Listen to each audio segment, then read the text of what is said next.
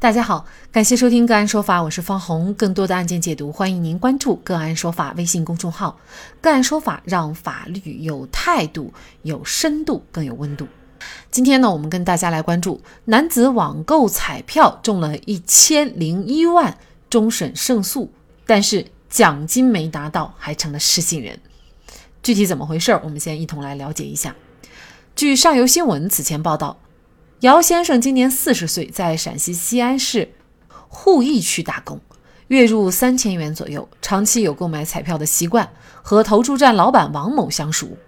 王某夫妇二人在西安市鄠邑区国土资源局鄠邑分局东侧共同经营了一家中国体育彩票站。上游新闻记者通过已有判决获悉此事的经过。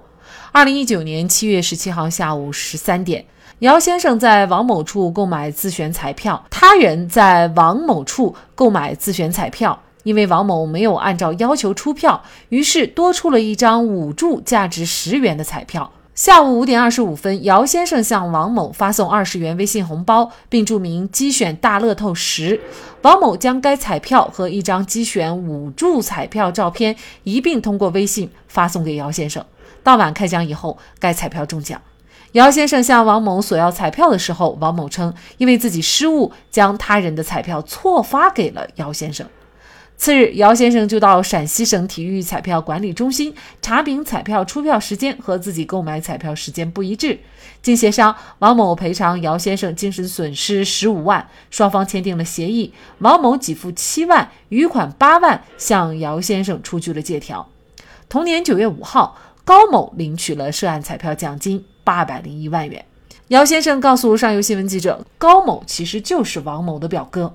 姚先生得知此事以后，于同年九月九号将王某夫妇、高某及陕西省体育彩票管理中心告上法庭，请求法院判令中奖彩票所有者为姚先生。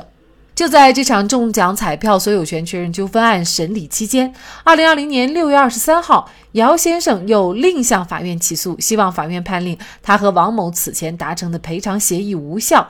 姚先生说自己是在被蒙骗的情况下签署了这份赔偿协议。一审法院审理认定，王先生和姚先生二人签署的赔偿协议无效。对此，王某夫妇不服，提出上诉。法院二审维持了赔偿协议无效的原判决。今年五月十四号，这场中奖彩票所有权确认案也迎来了一审判决。鄠邑区人民法院依法判决确认中奖彩票为姚先生所有。一审法院认为，民事主体从事民事活动应当遵循诚信原则，恪守承诺。十月二十八号，西安市中级人民法院终审判决中奖彩票所有权归姚先生。二审法院又维持了一审的判决。然而，十一月十五号，姚先生告诉上游新闻记者，虽然他赢了这场彩票纠纷案的官司，但至今仍然无法拿到彩票和奖金，自己也惹上了麻烦。此前因此事，法院判令王姚二人签订的赔偿协议无效，姚先生需退还王某曾支付的七万多元的赔偿款。但姚先生认为自己的千万奖金都没有拿到，自己为何还要给对方钱？今年十月八号，姚先生因此事被法院列入了被执行人名单，成为了失信人。对此，姚先生说他十分的苦恼，他正准备报警控告投注站老板和彩票领奖者涉嫌诈骗，以此方式维护自己的权益。法院已经判决彩票归姚先生所有，为什么姚先生还拿不到钱呢？投注站老板和彩票领奖者又是否涉嫌犯罪？就这相关的法律问题，今天呢，我们就邀请北京京师律师事务所再审抗诉法律事务部主任杨振中律师和我们一起来聊一下。杨律师您好，您好，主持人，大家好，好，非常感谢杨律师啊。那么这个案件啊，可谓是一波三折。那首先呢，是法院已经判决了这个彩票是归姚先生所有，但是呢，姚先生仍然还是拿不到彩票和钱，为什么会出现这样的情况呢？那么本案呢，姚先生买彩票的这个行为，在合同法上来说，属于是一种典型的涉性合同。那么买彩票本身是不记名的，那也就是说，谁拿着这彩票，谁作为持有人的话，谁就可以去兑奖。那么本案呢，由于这个姚先生啊，他这个彩票呢是被那个高某所给领取。那么高某实际上就是把这个彩票的这个奖金已经兑付了。现在法院已经判决彩票的所有权归属于姚姚先生。那么这样的话呢，姚先生是实际上是可以向高某来主张彩票的这个奖金的返还的权利。那么这个法律关系呢，在民法典上也叫也叫做一种是叫返还不当得利。所以说呢，姚先生是可以依法呢要求高某来返还这笔奖金。那显然高某是没有返还啊，不知道他这个钱到底是花了还是没有花。那如果是他就是不返还的话，姚先生他可以申请法院强制执行吗？呃，法院判决呢，彩票的归属权归属于姚先生，那个对于返还奖金是属于另一个法律关系，那姚先生需要另诉，另行起诉。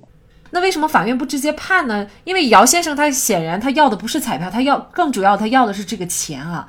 那个，因为我没有看到这个判决书啊啊，因为就只是从网上看到这个资料。按理来说，他这应该有两项的诉讼请求啊。第一项诉讼请求呢，应该是诉请这个高某非法占有了这个呃彩票。我这种所有呢是一种冒领的行为，要确认这种行为是这个确认这个彩票的所有权啊是由。姚先生所有啊，这是第一项诉讼请求。第二项诉讼请求呢，他应该就是直接诉这个高某返还高某将彩票所兑取的这种奖金啊。这奖金呢，对于高某来说，他就属于一种不当得利，他就应该把这种呃奖金所获得的这种利益奖金，应该返还给姚先生。那现在姚先生他不仅一千零一万都没有拿到，而且呢，他还要退还给王先生啊，也就是给开这个彩票的投注站的老板七万块钱。那显然，呃，作为谁谁都不愿意啊，所以姚先生他也不愿意把这个七万块钱退还啊。那您怎么看这个问题呢？那个，因为我没有看到这个判决书啊啊，因为就只是从网上看到这个资料。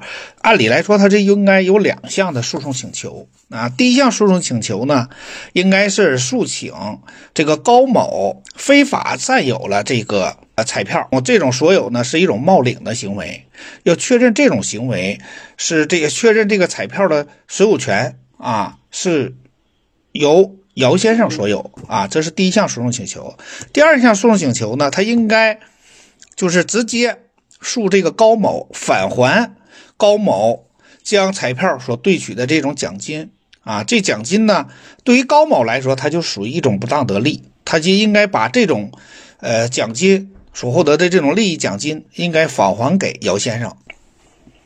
嗯嗯，那现在姚先生他不仅一千零一万都没有拿到，而且呢，他还要退还给王先生啊，也就是给开这个彩票的投注站的老板七万块钱。那显然，嗯，作为谁谁都不愿意啊，所以呃，姚先生他也不愿意把这个七万块钱退退还啊。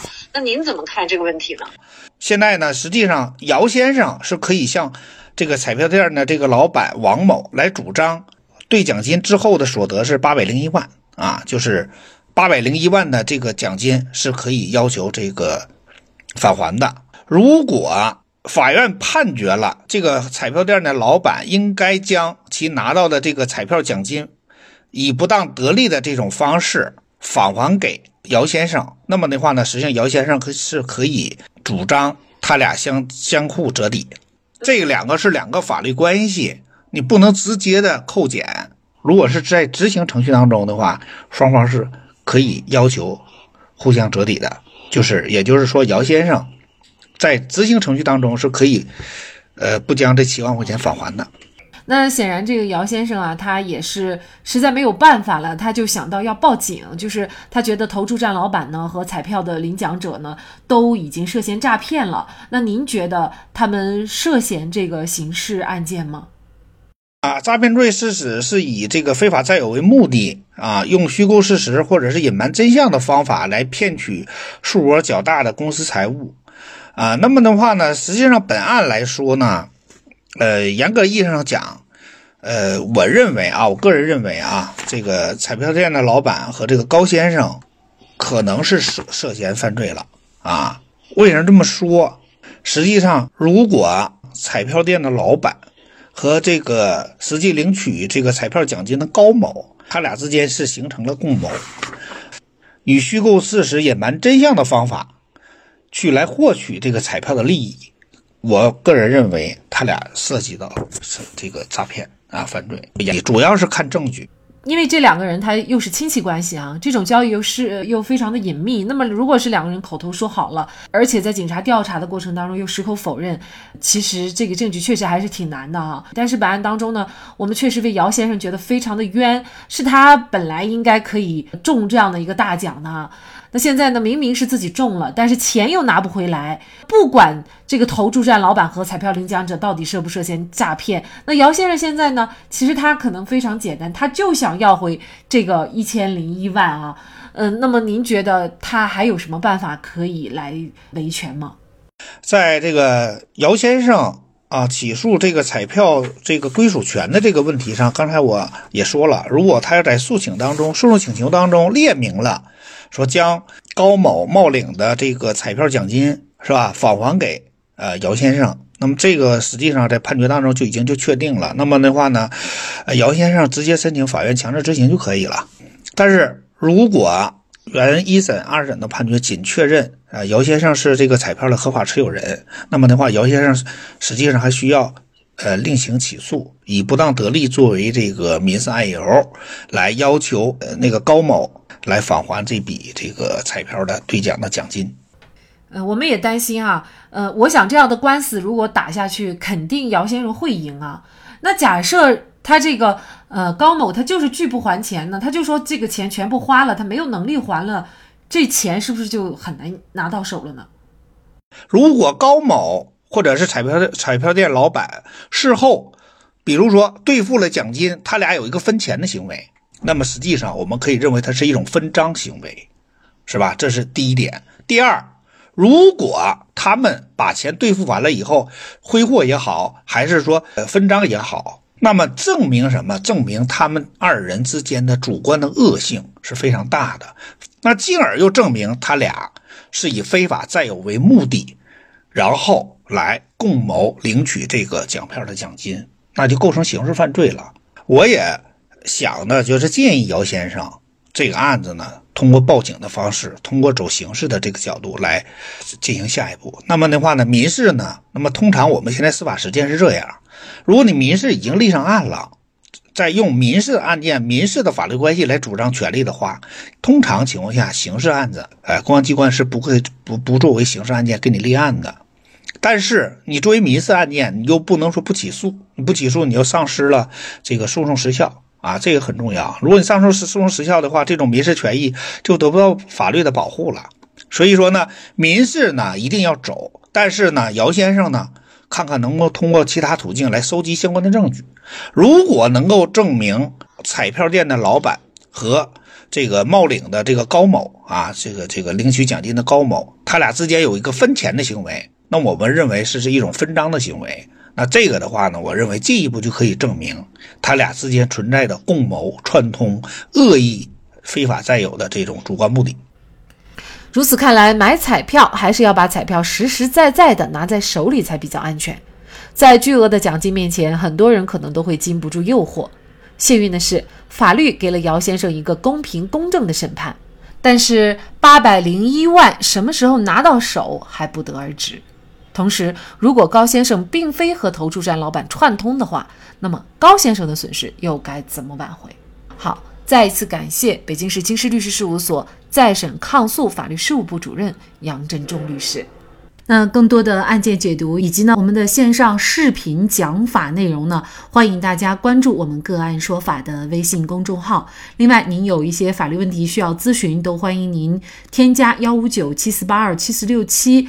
这部手机号的微信号向我们进行咨询，我们会将您的问题转给我们专业资深的律师进行解答。好，感谢您的收听，我们下期节目再见。